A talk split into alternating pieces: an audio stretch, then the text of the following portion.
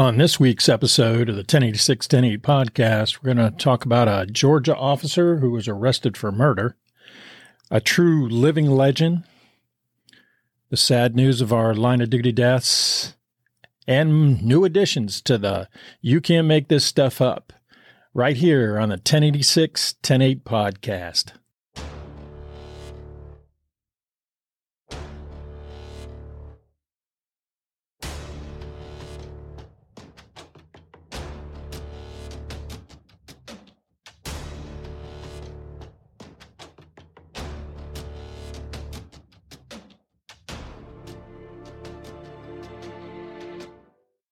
Welcome, everybody, to this week's episode of the 1086 1080 podcast. We're your hosts. I'm Lee Alexander. And I'm Matt Taylor. And we welcome you. Thank you for joining us here. Uh, we're going to talk about some good stuff today. Uh, we're going to start. Uh, you say good? Yeah, well, entertaining. How's that? Okay. Is that a better way of putting it? Murder's not good. No, murder's not good. Uh, but catching the murderer is good. Yes. Yes. So uh, we're going to start with a story about a Georgia police officer who uh, was arrested for murder. Hang on. So this didn't happen in Florida. No, right? We're winning. yeah, but very close. I see. Yes. Earlier this month, a Doraville, Georgia police officer was arrested for the murder of a 16 year old girl. The girl, Susana Morales, went missing on July 26 of 2022. Her disappearance had been a mystery until the remains were discovered earlier this month in an area 20 miles from her home. One of the key pieces of evidence found near her body was a gun found to belong to Miles Bryant of the Doraville Police Department.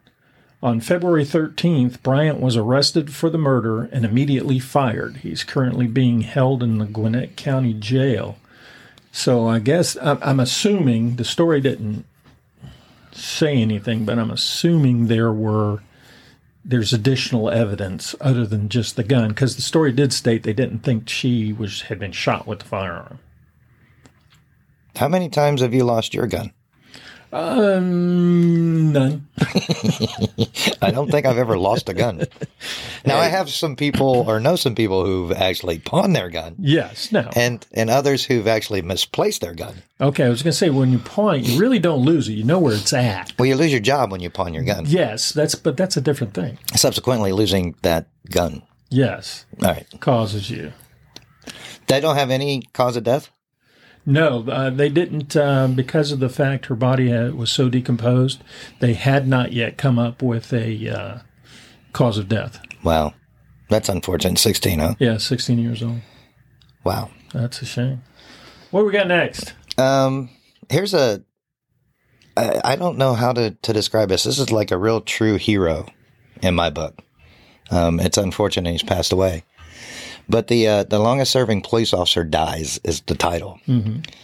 Uh, we got to take a moment to talk about the passing of a true civil servant, Deputy Bill Hardin of the Johnson County Sheriff's Office, passed away on February seventeenth.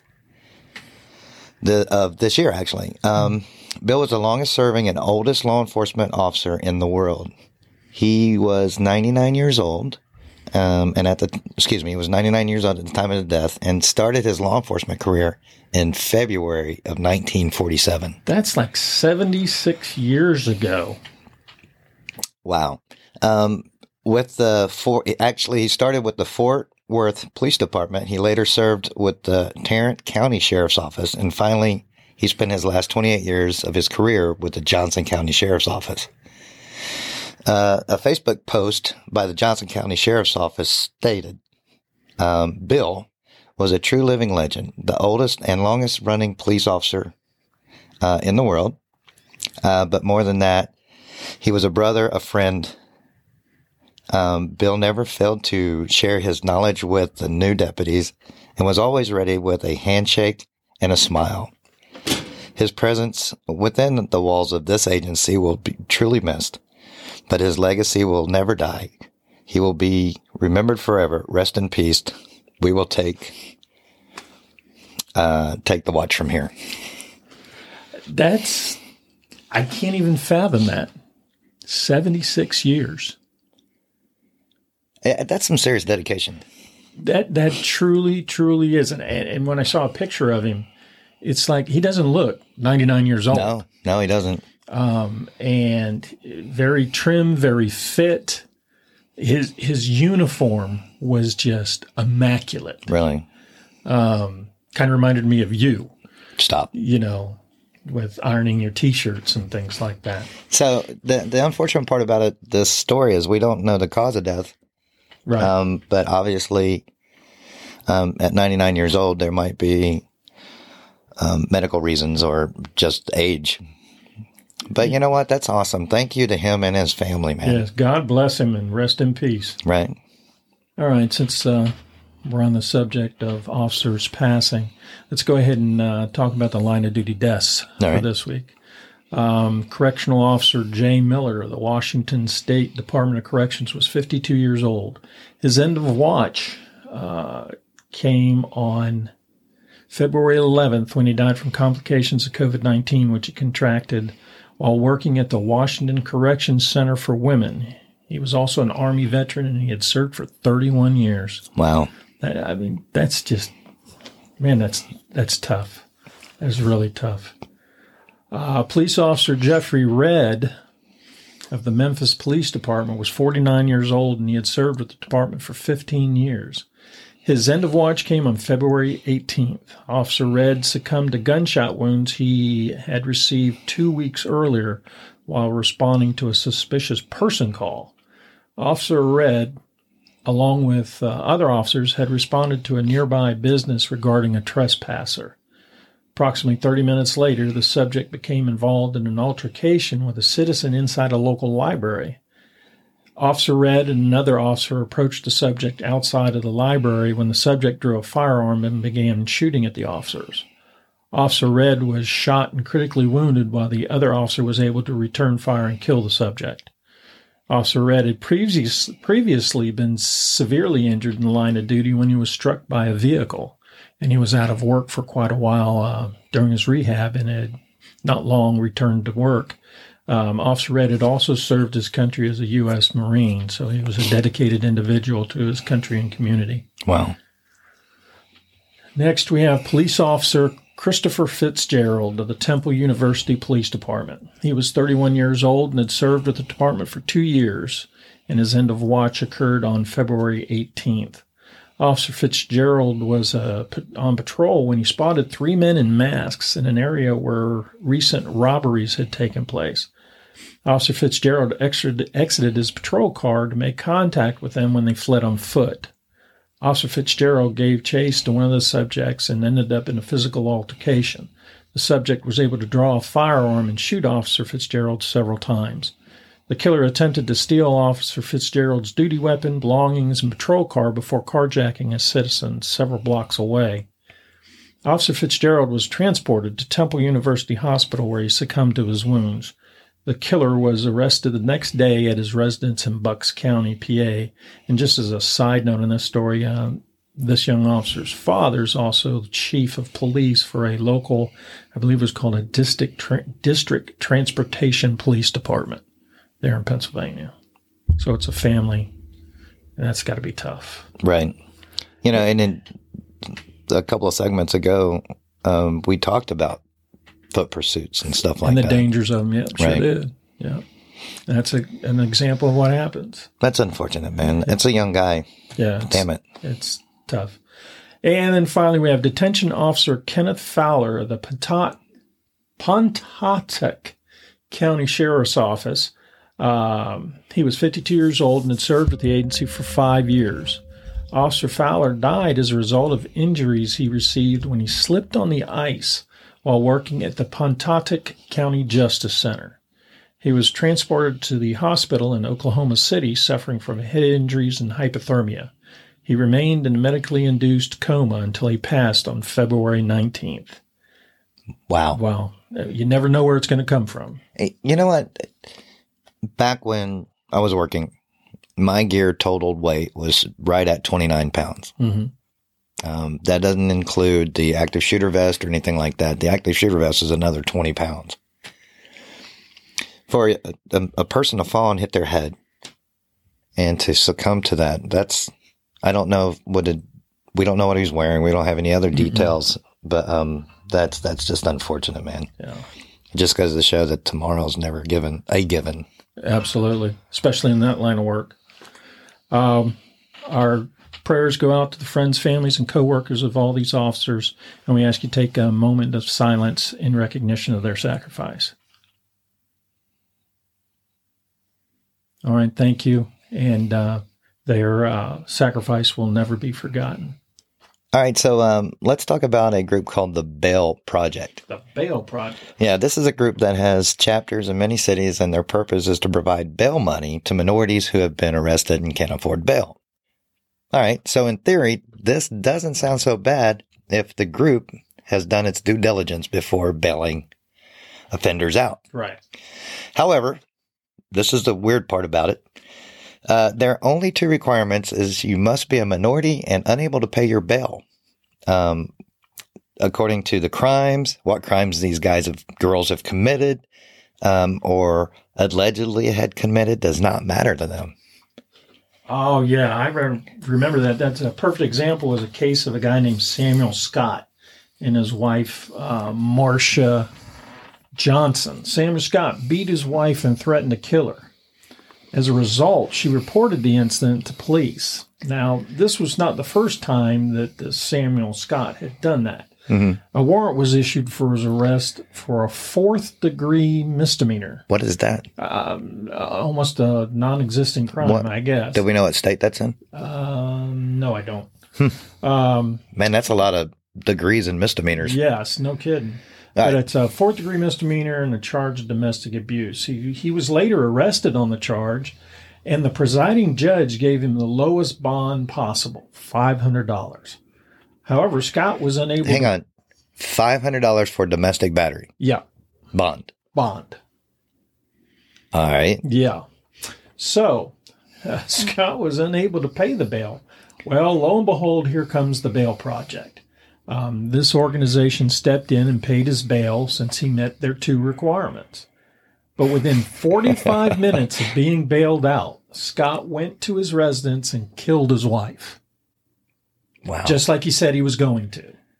Uh, he was again arrested and eventually convicted of first degree murder and given life in prison. Did they, they didn't bail him out on that? No, apparently not. Hmm. Surprise, surprise. Um, different sides have been pointing fingers as to whose fault it was uh, that Marcia's now dead. In reality, I mean, you can't argue. It's Samuel Scott's fault. He committed the murder. However, different parties played a part in that situation. So, so just for clarification, he got a $500 bond Mm-hmm. for domestic battery. Right. Who, what fucking state is this? I don't know. We're going to have to find out. Holy we'll let the shit. listeners know. Well, there's the beginning of the problem. right. I, I don't get it. I don't either. But uh, had the, the bail project not paid Scott's bail, there may have been a different outcome. The executive director of the bail project said that they're not at fault for the killing, as they are there to help those that financially can't help themselves. Stop. Help those that can't help themselves, but you have to be a minority. Yes. Okay. And that's what it continues to say. It says it can't help themselves due to the racism in the system. The group the group's statement says, "We believe that paying bail for someone in need is an act of resistance against a system that criminalizes race and poverty and an act of solidarity with local communities and movements for decarceration." Um, the ignorant the ignorance of this executive director is just unbelievable. But she, because she goes on to state, bail is not necessary to ensure people return to court, and we won't stop until meaningful change is achieved and the presumption of innocence is no longer for sale. Let's talk about this one. This is fucked up at so many levels, dude. Let again. I'm still baffled about the $500 bond Well, see, that goes for back for domestic battery. Right. See, that goes back to the issue of there's different parties that have responsibility in this. First, it's the the prosecutor for charging such a low charge. Right. Okay. Second, it's the presiding judge who chose to give this guy the lowest bail possible in a situation where not only did he strike his wife, but he said he was going to kill her. So, is this just a racial thing? I, I, I'm I'm blown away by this because none of the laws have the word minority and stuff like that. I, to- Absolutely. It, it, it, I have never seen or heard of a bail uh, hearing where they said, okay, excuse me, what's the race of the defendant? Oh, let me look it up. Oh, it's 300 for this race and 200 for this race and 100 for this race. It doesn't, it goes off the crime. That is what the bail amount is set for. Now, some states allow judges a certain leeway on, on, on some, uh, but some states don't. It's this, this is your bond. Um, so I, I'm at a real loss for this because a, an entity, and, and there are other entities like the Bail Project, but this story of Samuel Scott is not the only instance where this bail project has had people they've bailed out turn around and go kill people or set buildings on fire or do serious bodily harm to their original victims. Uh, and several of the chapters have actually closed down because of such circumstances. Because they don't take time, they don't care what the person is charged with. Their position is bail should not exist right. because it is it is uh, discriminatory against you know race different races and uh, those of low income. I got to throw this in there. A broke motherfucker is a broke motherfucker. if I got arrested, I probably couldn't make bail. Uh, exactly, and, and they're not going to come run and bail you out. No. Okay, uh, bail's there for a reason. Um, now, the the executive director of this likes to say, well, um, if they had money, then they'd be able to bail him out, and he'd have been out on the street anyhow if he'd had the money. Okay, but he didn't. and most in most cases, you have the money to bail yourself out. I, I, I'm sure it happens, but it's not a frequent event where the person runs right back out and commits the crime Right. um, they've got too much to lose. If you're impoverished, you don't have so much to lose. Wealthy people and broke people and middle class people all die the same. Exactly. Right. I don't get it. Well, you know, one thing I will say that I agree with the Bail Project on is there needs to be a overhaul of the criminal justice system. Not the way they think. right. My opinion is a bail should be higher. and some crimes there should be no simply just no bail. Right. period. Uh, because I, I'm I've kind of gotten tired over the years of you know individual rights. Don't get me wrong, individual rights are very important, mm-hmm. but public safety, the safety of the community, simply because you as a killer or domestic abuser have the money to bail out doesn't override the safety of the community in which you will reside. No, I agree 100%.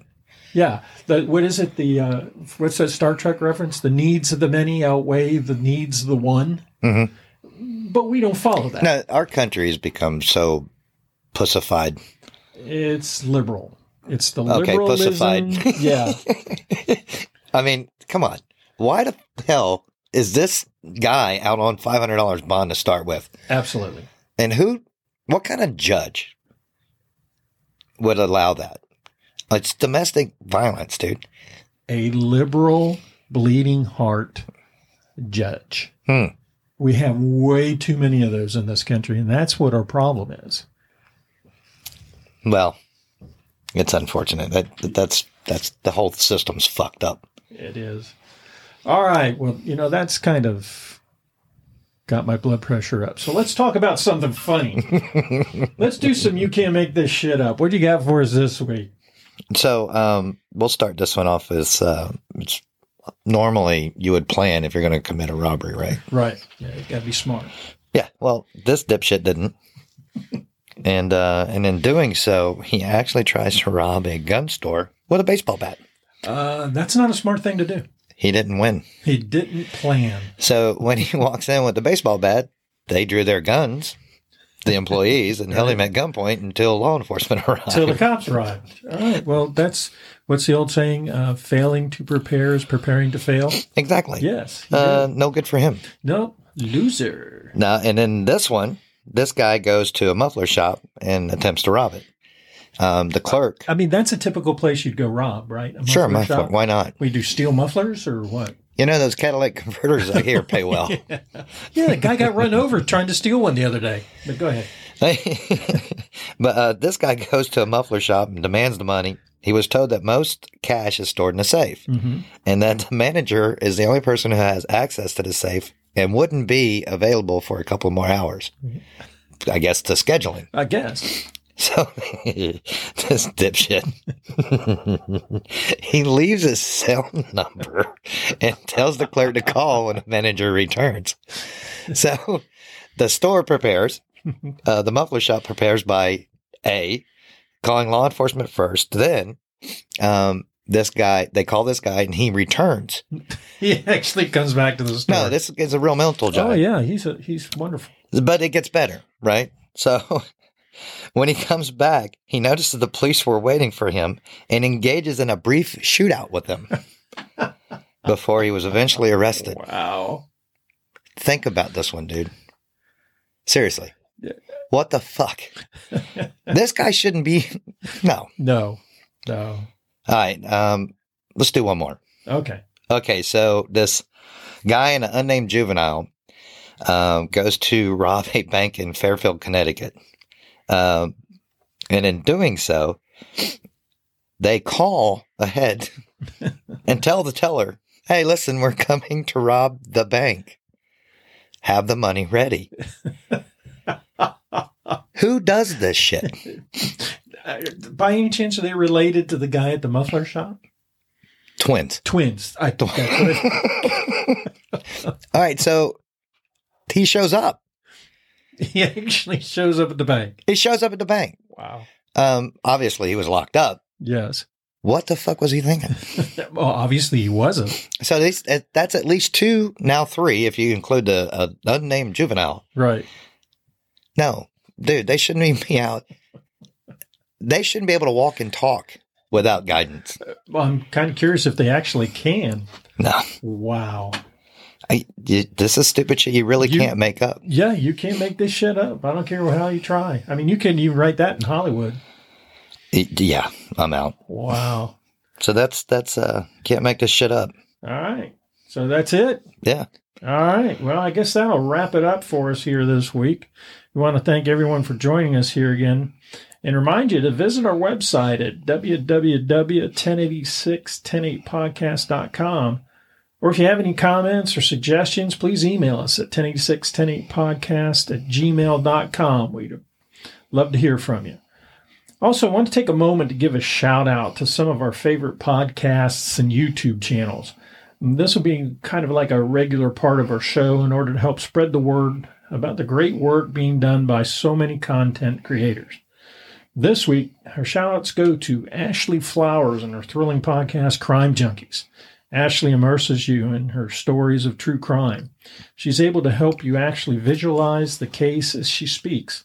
So do yourself a favor and give a listen to Crime Junkies, which is available on Google Podcasts. Hmm. next shout out goes to a family with two YouTube channels. What? Say that again. Two YouTube. Two, two YouTube channels. Two. Utes or two YouTube. Over here. Daniel and DJ Arms from Arms Family Homestead and Do Your Best. Their stories revolve around their lives operating their small farm and all the trials and tribulations that go with it. Uh, Daniel's a former Oklahoma State trooper who took the plunge into the world of full time content creation to be soon followed by his wife DJ and the antics of her family of mini donkeys. Donkeys. Little So- mini donkeys. So this guy was a trooper. Now he patrols donkeys. donkeys. and they're all named like Phoebe, Farah, and things like that. That's cute. Yes. Give this family a watch. You won't be disappointed. Well, that'll do it for us this week. And uh, hope to have everyone back next week right here on the 1086 108 podcast. Have a good week, everybody.